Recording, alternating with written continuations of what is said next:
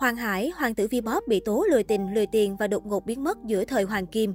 Nhắc đến hoàng tử Vbop, nhiều khán giả sẽ nghĩ ngay đến cái tên Hoàng Hải, chàng ca sĩ sở hữu ngoại hình điển trai, khuôn mặt baby, cùng giọng hát cao, sáng và đầy kỹ thuật. Sự nghiệp của ca sĩ Hoàng Hải Ca sĩ Hoàng Hải sinh năm 1982 tại Hà Nội. Hoàng Hải được biết đến là một nam ca sĩ sở hữu một ngoại hình rất bắt mắt.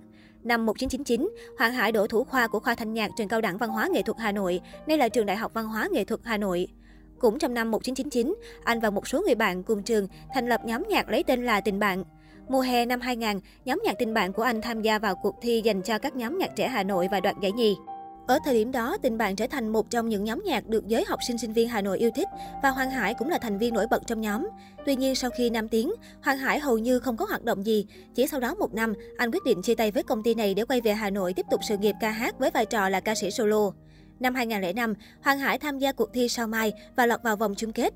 Năm 2006, Hoàng Hải đoạt giải ca sĩ được yêu thích nhất do khán giả bình chọn tại cuộc thi này.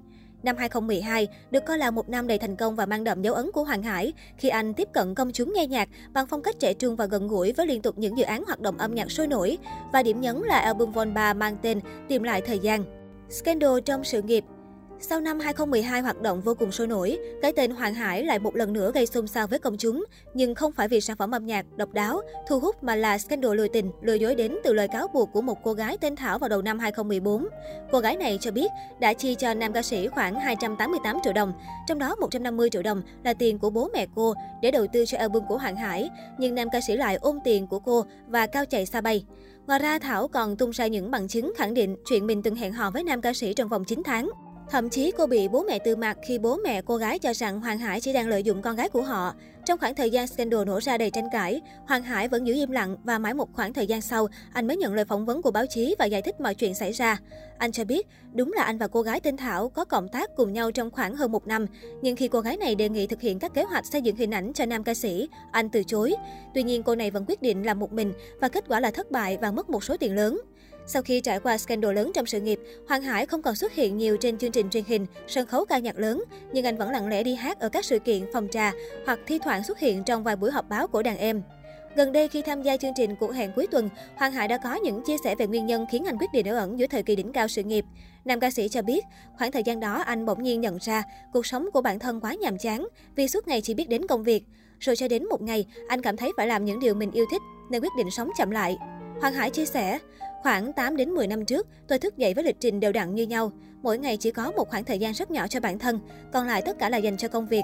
Tôi cảm thấy nhàm chán quá. Đến một hôm tôi bỗng dưng thấy bản thân mình không muốn làm việc nhiều như thế. Tôi không muốn dành quá nhiều thời gian cho công việc nữa. Thay vào đó tôi muốn làm những điều mình thích, muốn sống chậm lại, tĩnh lặng hơn một chút. Nam ca sĩ cho biết không muốn danh vọng tiền bạc nên chỉ cần cuộc sống bình yên đã khiến anh hài lòng. Ở thời điểm hiện tại, Hoàng Hải dành nhiều thời gian để tận hưởng cuộc sống. Mỗi tuần anh chỉ làm việc vài ngày, thời gian còn lại nam ca sĩ dùng cho các chuyến đi du lịch. Tôi cùng bạn bè thăm thú những khu rừng nguyên sinh, chúng tôi khám phá bằng xe đạp hoặc đi bộ, hạn chế tối đa những chiếc xe động cơ để thân thiện nhất với môi trường và tôi cảm thấy thực sự thích thú. Anh tâm sự, Thấy Hoàng Hải sống an nhàn, rảnh rỗi và ở ẩn suốt gần 10 năm, gia đình cũng cảm thấy lo lắng vì anh bỏ rơi sự nghiệp. Tuy nhiên, nam ca sĩ lại hoàn toàn tự tin vào lựa chọn của mình. Nhưng lúc thấy bố mẹ sốt ruột, giọng ca nỗi nhớ ngày đông sẽ kiên nhẫn giải thích về tư tưởng của bản thân. Nhưng khi thấy không thể giải thích được thì tôi cũng chỉ mỉm cười cho qua thôi. Vì thực ra tôi hiểu mọi người rất yêu thương lo lắng cho tôi và mong muốn tôi tốt hơn. Nhưng cuộc sống là của mình, mình cảm thấy như thế nào tốt hơn, sống thế nào hạnh phúc hơn thì mình làm thế thôi. Mọi việc tôi làm đều là do bản thân tôi muốn, vì việc đó đem lại cho tôi sự thoải mái và tự do. Nam ca sĩ tiếp lời. Hoàng Hải cho biết trong suốt gần 10 năm qua, anh không phải hoàn toàn biến mất khỏi showbiz. Nam ca sĩ vẫn đi hát và làm việc, nhưng không ồn ào như trước.